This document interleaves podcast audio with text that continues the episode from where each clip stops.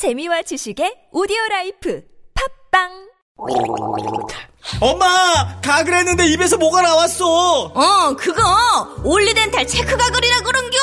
지금 쓰고 있는 가글 사용 후 확인해 보셨나요? 무색소, 무알콜, 무계면 활성제의 올리덴탈 체크 가글은 씻겨 나온 입안의 이물질을 눈으로 확인할 수 있습니다.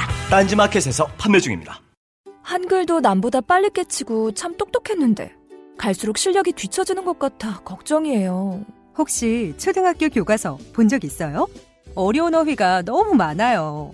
학교에서는 어휘 개념을 하나하나 설명해 줄 시간이 정말 부족하잖아요. 그럼 어떡하죠? 내 아이의 어휘만큼은 내가 책임져야죠. 어휘 공부의 정성. 초등어휘 삼천, 초등어휘 오천. 검색창에 초등어휘 3천을 쳐보세요.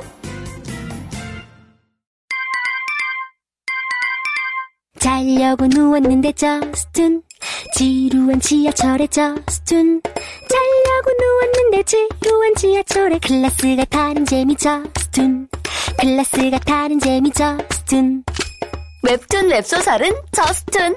클래스가 타는 재미 저스툰 다이어트를 위한 꿀팁. 동결건조 채소와 곡물, 단백질, 그리고 효소와 비타민, 미네랄로 만든 다이어트 전용 그린 스무디로 하루 한두 끼만 바꿔 드세요. 비타샵 그린 스무디 다이어트. 1522-6648. 1522-6648. 혹은 비타샵을 검색해 주세요.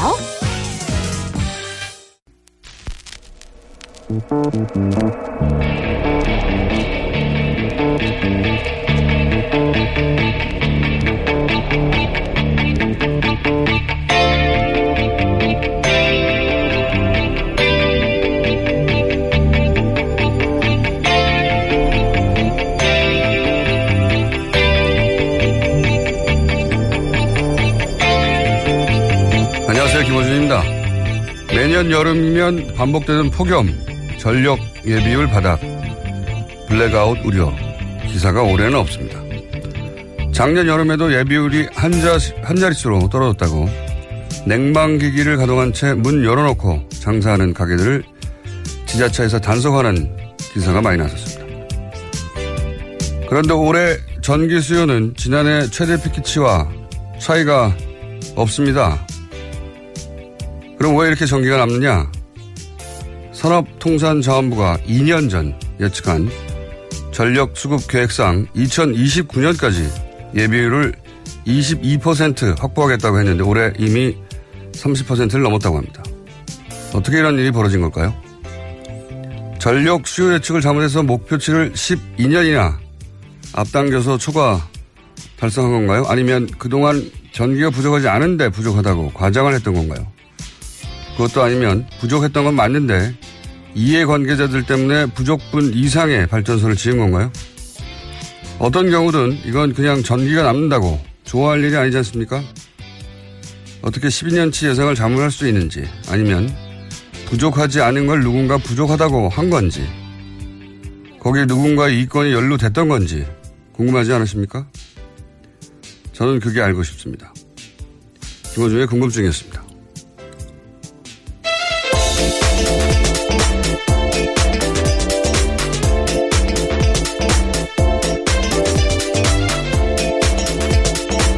시사인의 김은지입니다. 전기가 남는다는 거 오늘 뉴스 보셨어요? 네, 요새 좀 나오고 있더라고요. 네. 2년 전에 예를 들어서 후내년은 전기가 남는다든가 아니면 내년에 작년에 내년부터는 전기가 남는다든가 그런 얘기 들어본 적이 없잖아요. 그렇죠. 새삼 듣는 이야기입니다. 네. 게다가 2년 전에 어, 계획을 세웠는데 그때 2029년이 되어서야 어, 22%의 전력 예비율을 갖추겠다. 근데 올해 30%가 넘어요, 벌써. 불과 2년 전에 예측한 건데, 이 예측이 어떻게 12년에 틀릴 수 있는지, 예. 갑자기 전기 피크 전력량, 그러니까 여름 더울 때면 최대치 뭐 전력 예비율 한 자릿수 떨어졌다. 좀만 더 하면 블랙아웃 된다. 예, 그래서 문 열어놓고 장사하는 가게도 막 단속하고. 이게 작년까지만 그랬어, 작년. 정확하게 1년 전에. 아, 무슨 내막이 있지 않겠나 하는 의구심을 품을 수 있지 않습니까? 사정은 잘 모르겠는데, 그동안 전기가 모자라지 않았는데 최대 피크치를 가지고 피크치라는 건 그 한 해에 전기 사용량이 최대로 올랐을 때잖아요. 그렇죠. 예. 그것만 가지고 일종의 이제 어, 대국민 협박에 가깝죠. 전기가 부족하다고. 제 기억으로는 뭐 십몇 년 이상 계속 들어왔던 것 같아요, 여름마다. 그래서 발전소를 필요 이상 지은 건 아닌지 확인해 볼 필요가 있다. 네. 지금 발전소가 많이 지어졌다는 거거든요. 올해 기준으로. 많이 지어졌다는 건 올해부터 가동에 들어갔다는 거죠. 그걸 2년 전에 몰랐을 리 없지 않습니까?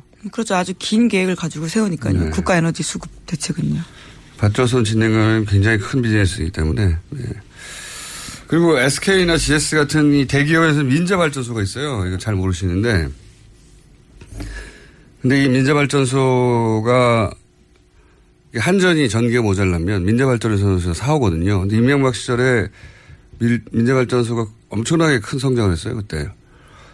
그 전까지만 해도 뭐 몇백억 단위의 이익이었는데 임명박 시절에 어, 수천억 단위로 거의 10배 가까이 성장했거든요. 전기가 부족하면 민, 민재 발전소에서 더 비싸게 사요. 그런 것과도 관련이 있는 건지, 무관한 건지, 이거 한번 체크를 해보고 싶습니다. 저희가 조만간 한번 따로, 어, 전문가들 모시는 걸 하고. 이상하잖아요. 네, 이상합니다, 저는. 이게 이제, 발전소를 지으면 몇 년씩 짓는 건데요. 예, 2년 전 계획에 2029년에 될 거라고 한 게, 예, 정권 바뀌자마자 돼, 돼버렸어요. 이상합니다, 저는. 자, 첫 번째 뉴스는 뭡니까? 네, 계속해서 이재용 삼성전자 부회장 재판 소식 전해드리고 있었습니다. 어제는 구형이 있었는데요. 특검은 이재용 삼성전자 부회장에 대해서 징역 12년을 구형했습니다.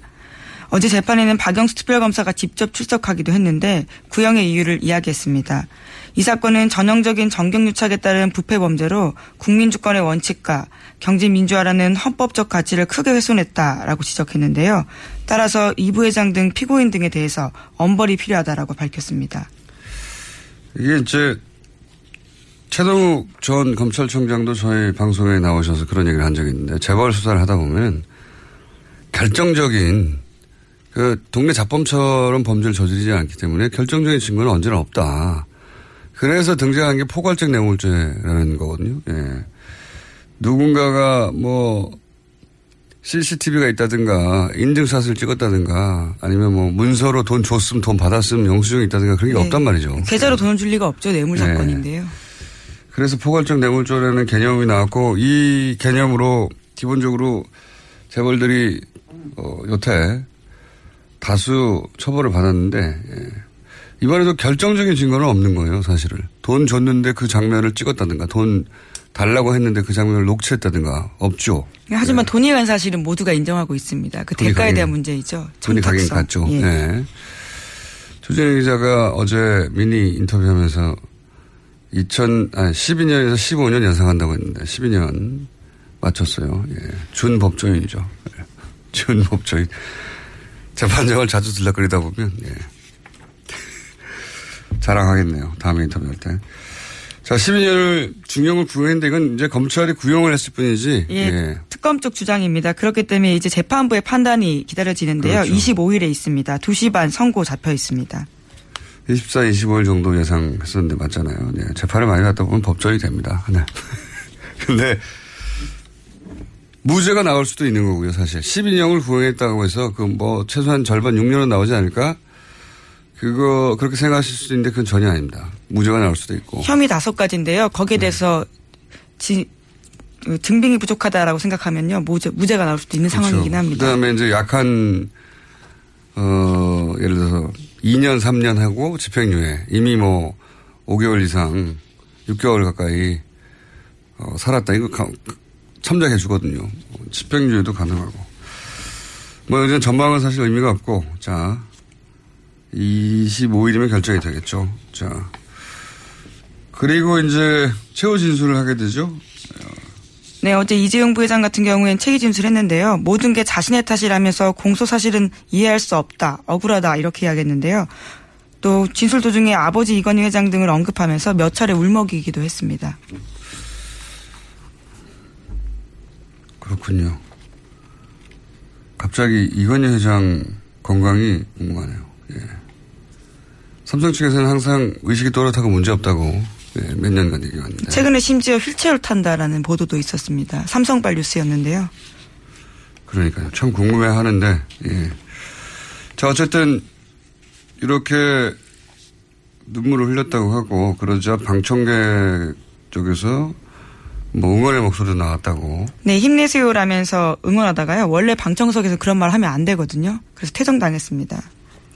여기 이제 친, 친박 단체들, 네, 친박 성향의 방청객들이 많다고 하는데, 아무래도 이제 운명이 연결돼 있으니까 관심이 갈 것 같긴 한데, 그 이재용 부회장이 영장 실질 심사 받고 결국 영장 기각돼서 나왔을 때 첫 번째 영장 기각됐었죠. 예, 그때 친박 단체가 그 앞에서 기다리면서 박수 치고 태극기를 흔들고 성적이다 같이 얹어놨던 뉴스가 생각이 나는데 그때는 이 앞뒤가 전혀 안 맞았던 것이 당시는 초창기는 박근혜 대통령 강압에 의해서 돈을 줬다고 할 때거든요.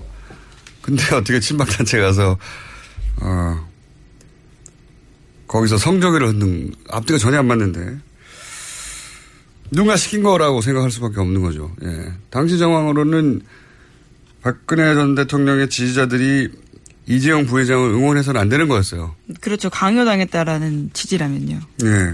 그런데 응원을 했었고, 어, 보수단체를 삼성이 지원했기 때문이냐, 뭐 그렇게 간단하게 생각할 일은 아닌 것 같고. 누가 그 일을 시켰을까요? 예, 궁금합니다. 어쨌든 그 친박단체와 같은 소속의 지지자들인지는 모르겠으나, 역시 친박 지지자들이 이런 이재용 부회장의 방청에는 항상 등장한다. 예. 네, 어제 재판 시작 전에도요, 박영수 특검 들어갈 때 소리 지르고 했었습니다. 당시 물 던지면서 5대를 멸해야 한다. 똑바로 안 하냐. 이런 식으로 난동을 피웠습니다. 알겠습니다. 그런 뉴스가 있고요. 자, 다음 뉴스는요. 네, 국정원 적폐청산 TF도 계속해서 말씀드리고 있는데요. 관련 소식도 전해드리겠습니다. 원세훈 전 국정원장 시절에 국정원의 사이버 외곽팀이 민간인 3,500명으로 구성됐다라는 거 전해드린 바 있는데요. 국정원은 2009년부터 댓글 작업 아르바이트생 모집했었습니다. 그런데 국정원 적폐청산 TF 조사를 해보니까 당시 국정원이 이들에 대해서 신원조회까지 했다라는 겁니다. 보수 성향을 갖고 있는지 소속과 경력, 각종 금융정보 가족들까지 치밀하게 조사했다라는 건데요. 적폐청산 TF에 따르면 국정원은 이 정보를 토대로 약점을 틀어지고 내부 고발 등 사전에 이런 것들을 차단했다라는 겁니다. 음. 이게 한편으로 이해가는 게 예, 자국민을 상대로 심리전을 한 거잖아요. 예, 자국민을 상대로. 원래는 적을 상대로 했었어야 할 작업을 자국민을 뽑아서 자국민을 상대로 심리전을 하는 거니까 그 자국민 대상의 간첩을 뽑은 거가 마찬가지예요. 신원조사해야죠. 그쪽에서는 어, 잘했다는 게 아니라 이렇게 했을, 했을 법하고 지금 이제 그 적폐청산 TF에서는 그랬다고 추정하는 거잖아요, 지금. 네, 계속 네. 조사가 진행 중입니다. 네, 신원조사를 한 것까지는 사실 확인이 됐고 왜 했겠느냐. 네, 내부 고발자가 나오지 않도록 하기 위한 것이다. 이렇게 해석을 한 것이고. 예, 규모가 꽤 되는데 지금까지 안 알려졌던 이유에 대해서 계속해서 조사하고 있다라고 네. 보입니다. 저는 계속해서 이제 며칠 동안 댓글 부대 종교 특정 종교와의 관련성 따져봐야 된다고 윤목사 케이스도 있고 이렇게 말씀드렸는데 좀 더 구체적으로 얘기하자면 보수 기독교 단체 혹은 보수 기독교단의 관련성을 조사할 필요가 반드시 있다라고 저는 생각하는 것이 뭐 윤목사 사건도 있지만 그보다 훨씬 앞서서 이 댓글 알바단이 존재한다고 제가 처음 언급한 게 2010년이에요. 2009년부터 모았다고 하는데 전 10년입니다. 그때는 음모론이라고 두드려 맞았는데. 근데 그때 당시에 포탈에 달린 기사 댓글 작업 방식이 이랬거든요. 예를 들어서 뭐 한 아침 8시, 9시 정도 되면 어, 출근 시간대죠. 그 시간대에 갑자기 정부의 비판적인 혹은 정부가 키워줘야 할 정부를 옹호하는 그런 기사가 올라오면 댓글이 한 10여 개가 갑자기 쭉 달리는데 그 댓글의 추천수, 추천수가 높으면 이렇게 상당히 노출되죠. 예, 예. 상당히 노출되잖아요. 삽시간에 500개, 1000개씩 올라갑니다. 짧은 시간 내에. 그래서 1위부터 10위까지가 상위 노출되는 지금 조금 방식이 바뀌었는데 상위 노출되는 댓글들은 전부 정부 찬양이거나 혹은 야당 비판 그 댓글로 다 뒤덮이는 거예요. 그런데 한 그룹, 이 그룹이 여러 개 있었다고 제가 판단했는데 논조가 조금씩 달라서 한, 한 그룹이 어, 달았던 댓글의 아이디들이 1위부터 10위까지 중에 대부분 기독교 관련 단어들이었어요. 그 예를 들면 개신교, 예를 들면 어, 골고다 언덕이라든지 뭐 거룩한 밤, 뭐 아니면 길 잃은 양떼, 뭐, 내 안의 천사, 너무 티가 나는. 하늘 정원, 예. 그런 식으로 누가 봐도 아 이건 기독교 관련된 그 아이디다 하는 게 한눈에 들어올 정도로 1위부터 10위까지를 장악했었거든요. 개신교 뭐 개인 단위에서 개신교 신자거나 최소한 혹은 개신교 단체 혹은 개신교 교단 혹은 특정 목사 와 관련성이 있을 가능성이 높, 대단히 높다. 네. 저는 그렇게 생각하기 때문에 따져봐야 된다고 봅니다. 여기에 종교가 개입했다는 건 이건 또 다른 차원의 문제거든요. 네. 자, 제 생각은 그렇고요. 관련해서 어, 지금 이 국정원 적폐 청산 TF에서 간간히 나온 뉴스, 이 뉴스는 그 전까지는 들어본 적이 없는 뉴스인데 추정만 해서 확인되어 가는 건데 이제 또 관련 뉴스들이 있죠. 예? 그렇죠. 의혹으로 보던 것들이 다 국정원 발로 확인해 주기 때문에 이 뉴스가 가치가 있는 것들인데요. 또 국정원 적폐청산 TF가 분석한 것에 따르면요. 청와대 보고 문건 13건 중에서 국정원 문건 제외하면요. 5건은 경찰 보고서라고 합니다. 그런데 여기도요. 야권 동향 정보를 수집하는 내용이 있다라고 하는데요. 경찰 보고서에는 국정원 문건처럼 2011년 11.6 재보선 전후로 야권 움직임이 담겨 있습니다. 이를테면 문재인 노무현 재단 이사장 주도의 혁신과 통합은 동력이 없다. 또 박원순은 지지율이 낮은 데다가 기부금 횡령 의혹까지 부각될 경우 승리가 어렵다. 이런 식의 내용들이 담겨 있습니다. 그러니까요. 경찰 아이오 뭐 쪽에서 작성한 보고서일 텐데, 어, 경찰도 사실은 정치권을 사찰해 왔다는 거죠. 네. 사정기관끼리의 경쟁도 좀 있었던 것 같고요. 네.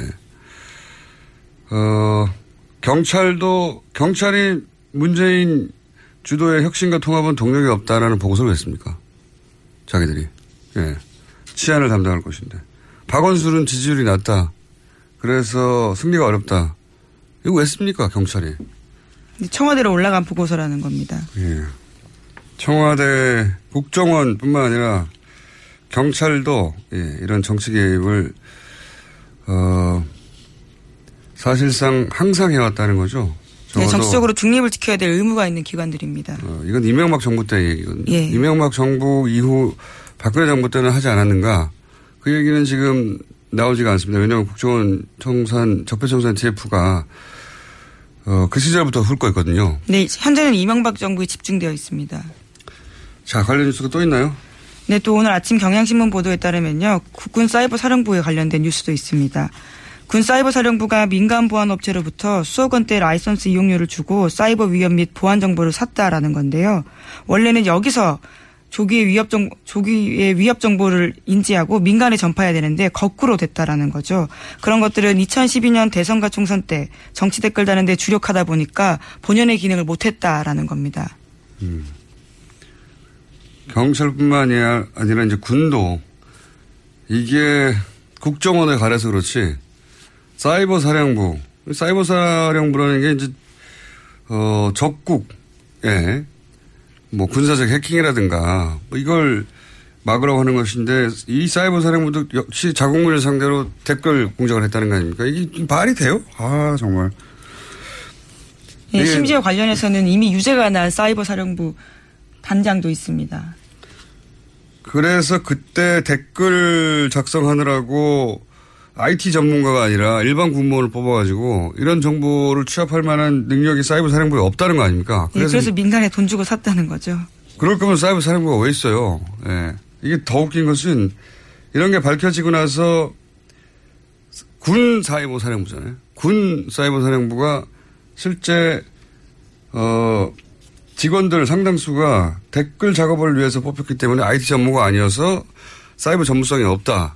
그리고 이미 군이 정치에 개입한 정도가 아니라 아예 댓글도 달아버린 거잖아요.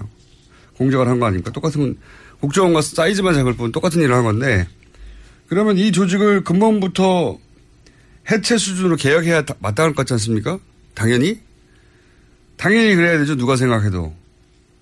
그런데 그냥 다 남아 있어요. 다 남아 있고, 그때 당시 군 사이버 사령부 댓글 요원이 뭐 200명 정도가 있다, 뭐, 정확한 수치인지는 모르겠지만, 그때 밝혀진 바에 의하면 더 많을 것 같긴 한데, 여하간, 이분들 그대로 있고, 예, 다 그대로 있습니다. 처벌이 없는 거예요. 이런 짓을 했는데. 수뇌부 몇 명만 겨우 처벌 받고 있는 중입니다. 아직 확정되지도 간- 않았고요. 그렇죠. 그것도 예. 간신히 예. 아주 간신히 어, 모든 기관이 동원된 거죠. 모든 기관이. 심지어 당시에 국방부 장관이 금- 김관진 장관이었는데요. 아예 보고받지 않았다라는 이유로 빠져나갔었습니다. 최고위였는데요. 그렇죠. 예, 군도 뭐, 국방부 장관도 모르는 일을 막 하는 거죠. 그 주장에 의하면 자기들끼리 막 군 사령 사령부에서 댓글 달고 국방부 모르고 경찰도 막 사찰하고 모르고 국정원도 막 댓글 달고 몇천 명씩 근데 모르고 이게 말이 됩니까? 모른다는 게 그런 일이 벌어졌었어요. 예. 그런 일이 벌어졌는데 그래서 그 조직의 전문성이 떨어져서 실제 그 조직이 하라고 하는 일을 못하니까 민간단체에서 사이버 보안 정보를 사온다는 거 아닙니까? 참네. 할 말이 없어요. 군도 이랬다는 건. 망하는 나라 이렇게 하는 거지, 이게. 그러니까 모든 조직이 동원됐다라고 볼 정도로요. 모두가 댓글 달고 있었다라는 겁니다. 모든 조직이 동원된 거죠. 예. 정권을 지켜야 하니까요. 정권을 지켜야 하니까. 그러니까 군이고 경찰이고 국정원이고 간에 당시 이때면 한나라당이죠. 2011년이면 예. 한나라당 뭐 지금 새누리당, 새누리당으로 이제 어, 옮길 때죠. 예. 자유한국당 그 이후로는 이때 당시는 아직 새누리당이 되기 전이네요. 음, 자유한국 뭐 같은 뿌리니까요. 새누리당, 자유한국당, 한나라당 집권을 연장하기 위해서 모두들 같이 흥신소 혹은 신분센터 역할을 했다는 거죠. 그리고 관련해서 처벌받은 자는 거의 없다. 이거는 국가에 대한 반역이거든요, 제가 보기엔. 야, 이건 다 처벌해야 된다 봅니다. 시간이 아무리 지나도. 그래야 다시는 안 그러죠. 자, 벌써 댓글 얘기하다 보니까 시간이 다 가버렸네요. 너무 어마어마한 수준으로 벌어졌기 때문에. 예, 그렇죠. 예. 이 뉴스가 사실은 포탈을 다 뒤엎어야 된다고 봅니다, 저는. 정치 관련 뉴스는 최소한. 근데 이 뉴스도 그렇게 많지 않아요. 그래서 저희가 따로 짚어서 어, 좀 세밀하게 다루고 있습니다. 뉴스 제목 하나 정도, 예. 혹은 두개 정도 하고 끝낼 시간인 것 같습니다. 네, 안철수 전 대표에 대한 출마가 여전히 감론을박인데요. 국민의당 의원 10명이 안 전 대표 만나서 당대표 출마 철회해달라고 요청했습니다. 하지만 안전 대표는요, 출마의 뜻을 굽히고 있지 않습니다. 정계 은퇴하라는 거냐, 뭐 이렇게 반발했다는 보도를 그렇죠. 봤는데, 그, 그 내심의 일부가 드러난 워딩인 것 같기도 해요. 왜냐하면 출마하지 않고 있으면 정계 은퇴 수순을 밟을 거란 그런 두려움이 있었던 건가? 왜냐하면 당대표 한 번 출마 안 한다고 해서 정계 은퇴한 사람은 없습니다. 근데 출마하지 말랬더니 정, 정계, 정계 은퇴하라는 거냐라고 대받았다는 거는 그런 두려움이 있는 건가? 예, 하는 생각이 들고 사실 지금 이렇게 벌어지는 일들은 어, 통상적인 어, 과정이라면 3년 후 총선 전에 그리고 대선이 한 1, 2년 정도 남았을 때 벌어진 일들이거든요. 그때 당권을 누가 잡느냐. 근데 지금 이건 대선 끝나고 아직 3개월밖에 안 됐는데 이게 벌어졌다는 데 대해서 사람들이 이제 왜 그러는 걸까 다들 궁금해하는 거고 말린 사람이 많은 거죠. 예. 여전히 저는 이해가 안 가고 있습니다. 공포의 정체가 뭔, 뭘지. 자, 어, 제목 정도 읽고 끝내겠습니다. 네, 갑질 논란이 있던 어, 박찬주 전 사령 박찬주 사령관의 부인이 어제 검찰에 출석했습니다. 나와서요 공감병들을 아들처럼 생각해서 그렇게 했다라고 해명했습니다. 이거는 이제 성추행하고 나서 딸같이 생각했다고 했던 한나라당의 박기태 전 의장 워딩과 수미가 상관하고 네. 알겠습니다. 이건 누가 조언했을까요? 이렇게 답하라고. 재미는 있습니다. 여기까지 하겠습니다. 시사인의 김은지였습니다. 감사합니다. 아무도 묻지도 따지지도 않고 가입하셨다고요? 보험은 너무 어려워요. 걱정 마십시오. 마이보험 체크가 도와드립니다. 1800-7917 마이보험 체크로 지금 전화 주세요. 1800-7917 이미 가입한 보험이나 신규 보험도 가장 좋은 조건을 체크해서 찾아드립니다. 인터넷 한글 주소 마이보험.com 또는 카카오톡에서 아이디 검색 마이보험을 친구 추가하여 상담하실 수 있습니다. 모닝똥? 제겐 사치였죠. 내가 토끼인지 토끼똥이 나인지 내가 변을 본 것인지 변을 당한 것인지 나는 바나나이고 싶다. 간혹 구렁이이고도 싶다. 미궁 대장사랑! 추억 미궁 대장사랑이 찾아드립니다. 혈중 콜레스테롤 개선과 배변 활동에 도움을 주는 건강기능식품입니다. 검색창에 미궁 대장사랑 미궁 장사랑 이름 바꿨어요. 프로바이오틱스 12종 추가. 미궁 대장사랑. 골반 잡자 바로 잡자 바디로직 허리 통증 바로 잡자 바디로직 2017년 cool summer 바디로직 라이트 출시 통기성이 좋아 땀 걱정 없이 한여름에도 쾌적하게. 입은 듯 안 입은 듯 가벼움의 신축성은 그대로. 자세가 좋아지는 골반 교정 타이즈 바디로직 검색창에 골반 교정 바디로직. 라이트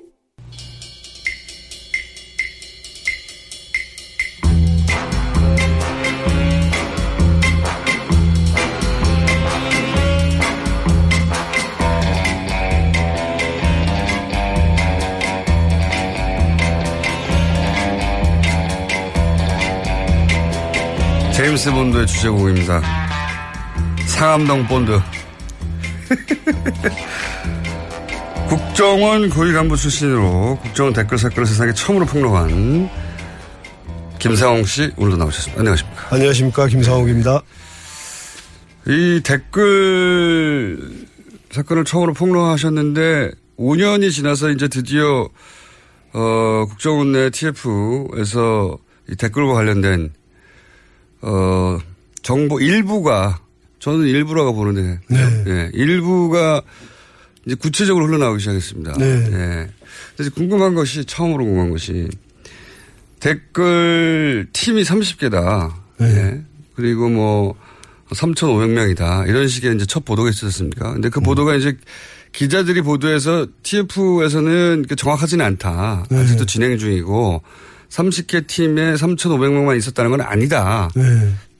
그런 식으로 얘기를 했, 하긴 했는데 우선 30개 팀 밖에 없었을까요?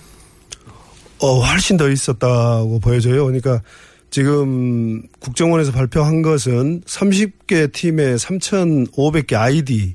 그러니까 음. 3,500명이 아니고 3,500개 아이디. 아, 정확하게 말하면 아이디입니까? 예. 네. 근데 이제 30개 팀은 이제 고구마 줄기가 이제 모습을 드러냈다. 네. 그래서 저는 어, 국정원에서 그 특수활동비로 어, 쓸수 있는 돈이 약 4,900억 정도로 알려져 있는데 4,900억이요. 뭐 1년에 30억쯤을 쓴 걸로 보인다. 이렇게 지금 보도되긴 했어요. 예, 너무 적다 이거 이거밖에 예. 안 썼을까. 그러니까요. 그- 국가적 사안이었는데 거의. 그렇죠. 예. 그 이명박 정권에서 정권적인 사안이었잖아요. 원장이 계속 관심을 보이고. 보수 정권 재창출이라는 예. 커다란 그 목표를 가지고 했는데 뭐 특수활동비에 10분의 1만 써도 약 500억쯤 되는데 그러니까요. 아마 300개쯤 팀이 되지 않았을까. 그러니까 우리 300개요? 그러면 민간인들이 일반인들이 이 다단계 업체를 해도 예. 어 금방 숫자를 확, 확보해 나갈 수 있는데 맞습니다. 전문가들이 했는데 30개 팀으로 그쳤겠습니까? 저는 이제야 이제 이제 조금 꼬리를 드러냈다. 음, 출발선에 서실 뿐이지. 예. 300개 이상이라고 해야 그래야 말이 되는 거지. 30개는 그렇죠. 말이 안 되는 거다. 그렇지만 국정원 직원들이 직접 관리할 수 있는 팀의 한계라는 게 있지 않습니까? 어, 저희들이 원래 약 그 대략 한 20개 정도는 개인이 한 사람이요? 예, 직원 한 명이 한 20개 정도의 협조 망을 관리를 할 수 있어요. 그러면 아하. 어 이걸 어 지금 심리정보국 직원만 한 게 아니니까 그렇죠. 심리정보국 직원이 했던 게 지금 파악된 게 30개 팀이라고 보는 것 같고 그럼 거꾸로 얘기하면은 두 사람이면 커버가 가능하다는 그렇죠. 그리고 이게 이제 30개 더- 정도는 그렇죠. 그- 더군다나 심리정보국 같은 경우는 협조망을 관리하는데 익숙한 직원들이 아니에요. 음. 그래서 원래 이제 활동을 하던 직원들이 협조망을 어, 이제 전문 용어로 부식한다고 하는데 부식이요? 예, 심는다는 거죠. 아, 협조망을 그걸 심고 국정원 내에서는 부식이라고 예, 합니까? 협조망을 부식하고 관리하고 하는데 익숙한 직원들이 이제 국내 정보를 하는 직원들인데 예. 어, 수사국도 마찬가지고요. 그러- 그러면 그 직원들이 나가서 직접 지금 드러난 것 보면은 보안 각서를 진구를 했다고 그러는데 네. 보안 각서를 받게 되면은 어, 일반인들은 굉장히 심리적 압박감을 느껴요. 그렇겠죠. 그래서 어, 또 자기가 무슨 굉장히 국가 안보를 위해서 대단한 일을 하는 걸로 착각을 할 수도 있고. 예. 그래서 그러다 보니까 이제 그 국내 정보하는 쪽, 그다음에 안보 수사, 대공 수사하는 쪽에서는 또 다른 팀들이 많이 있을 거다. 음. 그래서 지금 드러난 것은 정말 어, 국정원 개혁위원회에서 발표한 것은 어. 커다란 성과인데 예. 에, 앞으로 더 드러날 것을 보면은 참 어, 가슴 아프지만 흥미진진하다. 빙산 일각에 보고 있습니다. 불과하다 이 네. 정도는 30개 정도는 능숙한 직원이 하나에 20개 팀 정도 하니까 네. 능숙하지 않더라도 뭐 다섯 개, 열 개는 할 수 있겠네요. 그렇죠. 예. 그러면 심리 전단국 직원만 따져도 만약에 다섯 개씩만 했다고 해도 몇백 개 아닙니까? 그렇죠. 70, 약 70명이 나가서 하면은 예, 350개. 350개 팀을 다섯 개만으로 해- 한다 하더라도. 예. 그러면 30개 팀이 나왔는데, 어, 이거는 뭐 10분의 1도 안 되는 거라고 봐도 되겠군요. 그렇죠. 원래 기본적인 국정원 직원들이 역량이나 하던 일의 패턴에 보자면, 예, 이건 뭐. 그렇죠. 그건 정말 너무 적은 숫자입니다. 그 3,500개 하니까 굉장히 커 보이고 그동안에 없던 얘기라서 그러니까요. 많아 보이는데 네. 예, 국정원의 역량이나 그다음에 그 온라인상에 떠도는 내용들을 보면은 과연 3,500개 아이디쯤으로 했을까? 10분의 1도 네. 안 된다고 보신다. 예. 그리고 국정원 활동비가 지금 한 달에 2억 5천 썼다고 하는데 예. 너무 적다고 계속 저희도 생각하고 있었거든요. 그렇죠. 예. 너무 너무 적은 돈이죠. 너무 적은 돈이죠. 예. 정권을 놔두고 자기들이 총력을 다했는데 한 달에 2억 5천 3억을 쓰겠습니까? 250억을 써도 모자라지 않습니까? 그렇죠. 예. 그렇습니다. 이것도 역시 그러면 지금 국정원 TF가 밝혀내고 있는 건 그나마 자료가 남아 있는 일부군요. 그렇습니다. 그리고 네. 자료가 남아 있고 또 이제 개인들 직원들 일을 했던 직원들을 조사를 했을 텐데 에, 현직 직원들이 에, 이게 드러나면은 처벌받을 것을 두려워해서 아마 많이 감추고 있고 또 다른 직원은 조사하는 직원도 끝까지 밝혀내는 것이 추궁하는데 지금 조금 음, 한계는 음. 있을 겁니다. 국정원 내에서 하다 보니까. 그렇죠. 예. 아, 이게 그 국정원 관련은 그게 어렵습니다. 국정원 내에서 국정원 직원이 다른 직원을 상대로 조사하다 보니까 항상 내부에서 이게 끝나고 네. 그, 그런데 또 국정원이라는 조직 자체가 외부에서 들어가서 확 다 털어버릴 수도 없는 데잖아요. 근데 지금 외부에서 들어간 게 에, 국정원 개혁위원회 예. 정혜구 위원장을 중심으로 들어갔는데 그분들은 조사를 잘 모르시잖아요. 그, 래서 결국. 조사는 어, 내부 직원들이 해야 되니까 그, 거기에서 한계가 한계가. 좀 있을 겁니다. 자, 그런 한계가 있긴 있다는 전제하에서 얘기를 해보자면 당시에 국정원만 했느냐 오늘 그 저희가 브리핑에서 했는데 군 사이버 사령부도 등장을 했거든요. 네. 군 사이버 사령부가 당시 국, 어, 댓글 다는 직원들을 뽑다 보니 전문성이 떨어져서 정작 사이버 사령부가 했었어야 할 해킹 정보들은 민간 단체, 민간 업체에서 사온다 뭐 이런 뉴스였는데 네. 그런데 이제 사이버 사령부는 그렇다면 독자적으로 댓글을 달았겠는가. 이 사이버 사령부를 국정원이 지시한 건 아닐까. 왜 그렇게 생각할 수밖에 없냐면 댓글을 단다는 건 기조가 있거든요. 네. 중구난방으로 몇천 명이 움직여봐야 아무 도움이 안 돼요. 그렇습니다. 예. 하나의 일관된 흐름이 있어서 아 여론이 이렇구나 하고 착각을 불러일으켜야 되니까 지휘를 해야 되거든요. 네.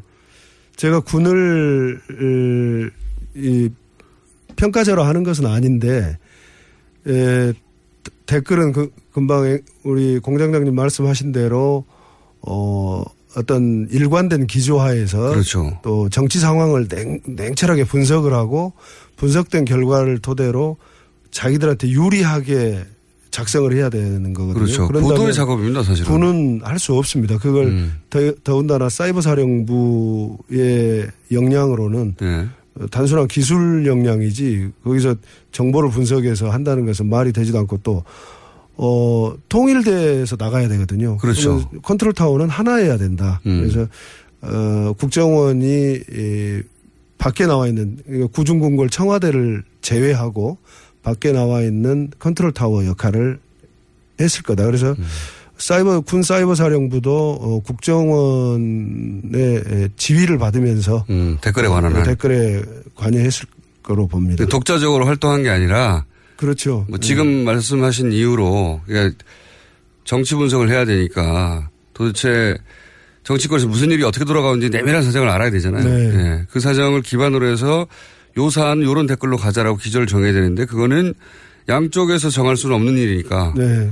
국정원이 정했을 것이고 국정원이 정하면 그걸 사이버 사령부가 실행했을 것이다. 네. 그래서 네. 그때 이제 에, 댓글 사건을 제가 어, 폭로한 이후에 국정원이 난리가 났어요. 그래서 네. 국정원 감찰실이 그 심리정보국 직원들 차 트렁크를 막 뒤지고 음. 했는데 그 와중에 그 논지가 몇 장이 발견이 됐다고 그러더라고요. 논지라 하면- 논지가 이제 지령문이죠. 댓글을 이렇게 달아라. 아하.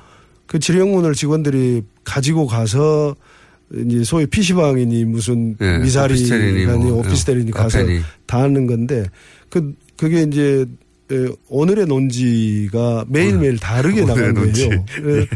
그래서 그러면은 그 논술 학원인가요? 그렇죠. 그래서 그런 걸 군 사이버 사령부에도 어 똑같은 형태로 가서 어 달렸을 거다. 뭐 사람을 음. 놔두고 교육을 시킬 수 있는 건 아니잖아요. 그래서 음. 논지를 제공해 주면은 거의 유사하게 다 달, 달렸기 때문에 그러니까요. 예, 그래서 그때 직원을 뭐, 어, 논지를 휴대하고 나가던 직원을 뭐 조사를 해서 했는데 경고 처분에 그쳤다라고 음. 그때 들었었어요. 그렇게 해서 실제 구체적으로 달린 댓글 저도 뭐 사실 기억하는 것들이 많이 있는데 뭐 예를 들어서 이게 야당 비판 아니면 정부 찬양이거든요. 네. 딱두 가지입니다. 두 가지인데 중간중간에 이제 지역 지역 감정을 자극하거나 네. 뭐 북한에 대해서 공격하거나 그런 게 있긴 하지만 주로 야당 비판, 정부 네. 찬양인데 혹시 이것은 국정원 댓글 작업이 틀림없는데 그때는 사람들이 몰랐을 테지만 구체적으로 이러이런 것은 댓글 작업이었다라고 지금 말씀해 주실게 줄 수 있는 사례가 없습니까? 사례?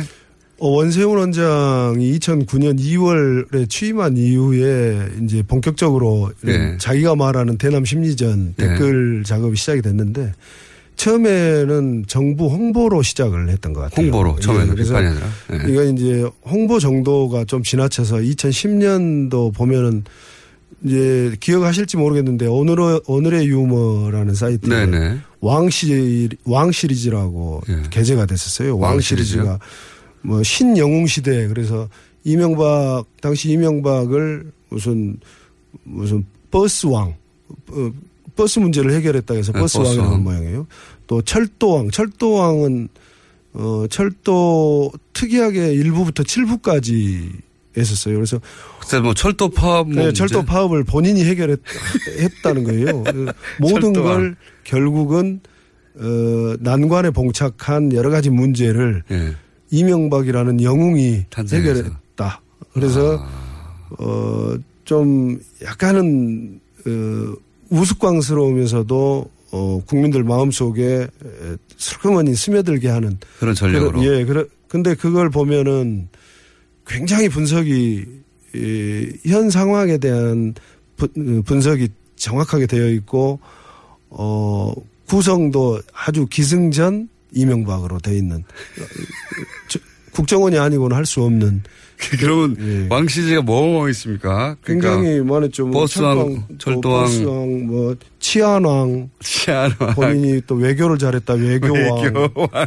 또뭘 구출했다 해서 구출왕. 구출왕은 뭡니까? 무슨 어디 그 갇혀 있는 것을 본인이 구출했다는 거예요. 또 심지어는 치안왕은 어디에 무슨 경찰에서 해결하지 못하는 것을 본인이 나서서 질책을 하고 했더니 출동해서 주- 질책하고 네. 그 문제가 해결됐다. 해결되고 어, 뭐 이런 정말 웃지 못할 아, 초반에는 그러니까 어 정권 찬양을 해야 되는데 일반적인 방식으로 뭐 기사를 통해서 하는 것은 별개이고 예. 온라인상에서 작업을 하려면 약간 그 유머스럽게 예. 약간 이렇게 희화하면서도 그 안에 내용은 굉장히 구체적으로 예. 이 모든 게 다 이명박 대통령의 은공이다. 그렇죠. 업적이다. 왕이다.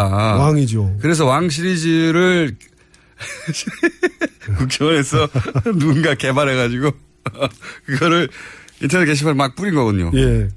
무척 많이 돌아다녔어요. 그때. 심지어 무슨 I love soccer라는 그런. 예, 예. 전혀 다른 축구 동호회인데. 그러니까 취미로 들어가는데도 전부 했고. 이게 정치 커뮤니티에만 돌아다니는 게 아니라는 거죠. 그렇죠. 예, 전방위로 다. 예. 그걸 한 사람이나 그걸 봤던 보고를 받았을 텐데 보고받은 이명박 씨나 참 수준이 비슷했던 것 같아요. 카카. 카카를 왕으로 만들었습니다. 네. 그렇죠. 예를 들어서 소말리아 해적 뭐 인질 구출 작전 네. 성공했다 그러면 구출 왕이죠. 예, 오늘의 논지 구출왕. 예. 쫙 뿌리고. 예. 유치하네요. 또 한 가지는 제가 이제 며칠째 얘기하고 반복 얘기하고 있는 건데 뭐냐면 그 제가 이제 저도 2010년 초반에 아, 이게 틀림없이 조직적인 댓글 작업이다라고 생각하기 시작했거든요. 그전에는 없던 현상들이 막 이런 저는 왕 시리즈는 몰랐습니다만은 지나치게 적극적으로 정권 물론 정권 이명박 정권을 응원하는 사람들도 있었고 비판하는 사람도 있었지만 응원하는 사람들이 이렇게까지 조, 조직적으로 대규모로 등, 갑자기 등장했다는 게 이상했고 이상했을 뿐만 아니라 댓글을 대는 양태도 예를 들면 제가 이제 그때부터 아 이건 보수 기독교 교단이나 혹은 조금 더 작은 단위에서 특정 교회나 혹은 뭐 그런 개입이 있지 않고서는 이런 일이 있을 수 없다고 생각했던 게 예를 들면 어 아이디들이 다 원래 이제 아이디를 많이 만들다 보면 단어에 한계가 오잖아요. 그러다 보니까 자기가 익숙한 단어로 만들 수밖에 없거든요. 어느 시점 가면. 근데 거기 보면 골고다의 언덕이니 개신교 뭐 꼭 골고다의 언덕이 개신교만 정된다고 할 수는 없지만 딱 보면 이게 하늘 정원 뭐 하여튼 네. 개신교 관련된 기독교적인 단어들이다 아이디가 네. 하는 게 한눈에도 보이는 근데 자기들이 들킬 거라고 생각 안 했던지 아이디를 만들 때는 그런 아이디를 만들어서 작업하는 걸 제가 많이 봤거든요. 예, 이명박 정부의 인사의 기조가 예. 고소영이었잖아요. 고소영. 아. 고려대 소망교회 영남. 그 중에 이제 어, 한 축을 차지했던 게 소망교회. 네. 이제 다시 말해 이제 보수 기독교계가 어, 동원이 가능한 인사에서 어 소망교회 출신들이 많이 등용이 되다 보니까 애국심으로 이렇게 포장을 할 수가 있었죠. 그래서 어, 그, 어, 어, 국정원과 보수 기독교계가 아, 연결되는 그 정점에는 이명박이 있는 거죠. 음. 이명박을 오히려 이명박을 매개로 해서 어, 국정원과 보수 기독교계가 협업할 수 있는 협업한 것이 사실이군요. 어, 할 수 있었다고 봐요, 저는. 음. 그때는 분위기가 전부 다, 그, 우리 무슨 이명박 장로님. 장로님은 무슨 서울시도 하늘에 봉헌하고 막 그랬었잖아요. 네, 그래서 그렇죠. 어, 충분히 가능한 얘기다 그렇게 보입니다. 또 한 가지는 제가 또 평소에 가- 가지던 궁금증인데 보수 동객들 있지 않습니까? 네. 보수 단체들을 지원한다는 얘기가 나오는데 그 활동 내용을 보면 그 뭐 아, 저 사람은 저 정보를 국정원을 통해서 얻지 않았을까 하는, 어, 뭐랄까요. 개인이 그냥 인터넷에 네. 글을 쓰고 하는 것으로는 얻을 수- 없는 정보를 기반으로 얘기를 한다. 예. 이런 생각을 하게 하는 사람들이 꽤 있었어요. 있었죠. 예. 네. 아시, 네. 아시 죠? 그렇죠. 그분들 뭐 변 그 모 선생님 또 정모 여사님인가 그분도 있고 근데 그분들 또 어, 국정원으로부터 정보를 또는 국정 뭐 직접 받든지 그렇지 않으면은 한번 돌려받든지 하고 단체를 전부 지원을 국정원에서 많이 보수 단체를 네, 그건 드러났죠. 때문에 개인들이 활동을 하면서도 보수를 표방하고 하면서는 나는 왜 지원해주지 않느냐라고 하면서 지원 받았을 거로 저는 생각을 하고 있습니다. 추정하신다고. 네. 네. 요 대목에 대해서는 저희가 반론권을 보장합니다. 예. 그렇게 추정하신다. 그러니까 네. 굳이 뭐 딱 누굴 집어서 말하지 않더라도 어 흔히 이제 보수 농객으로 알려진 분들 중에 네. 트위터 중에 활동하는 분도 많죠. 그분들도 측면 지원이나 네. 예, 그런 지원 받았을 가능성이 있다고 보시는 거예요. 어, 가능 충분히 개연성이 있다고 봅니다. 저는. 만약에 이 댓글 부대가 이명박 정부에서 이렇게 돌아갔다면 만약에가 아니라 돌아갔죠. 어 박근혜 정부로 이어졌을까요? 이어졌죠. 그 온라인상에 인프라가 다 깔려 있는데 예. 그걸 정보기관이 더군다나 자칭 애국심으로 똘똘 뭉쳤던 남재준 원장이 포기했겠습니까? 그리고 댓글은 똑같은 형태로 똑같은 논조로 보다 더 강화된 형태로 온라인상에 달, 달려 있었잖아요. 그렇죠. 예, 예. 그러면 그, 그 인프라가 그대로 작동을 했다고 봐야죠.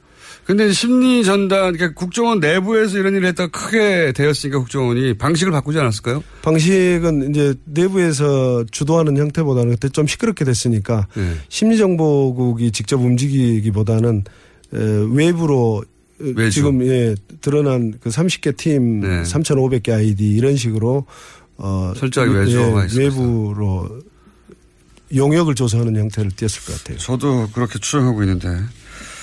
자, 댓글 부대 관련해서는, 어, 이것만 하다가 벌써 시간이 다 나가서 1분밖에 안 남았네요. 원래는 오늘 이 얘기를 하고 나서 이제 원세훈 국정원장이 취임한 후에 첫 작품이 논두렁식의 사건이라고. 예.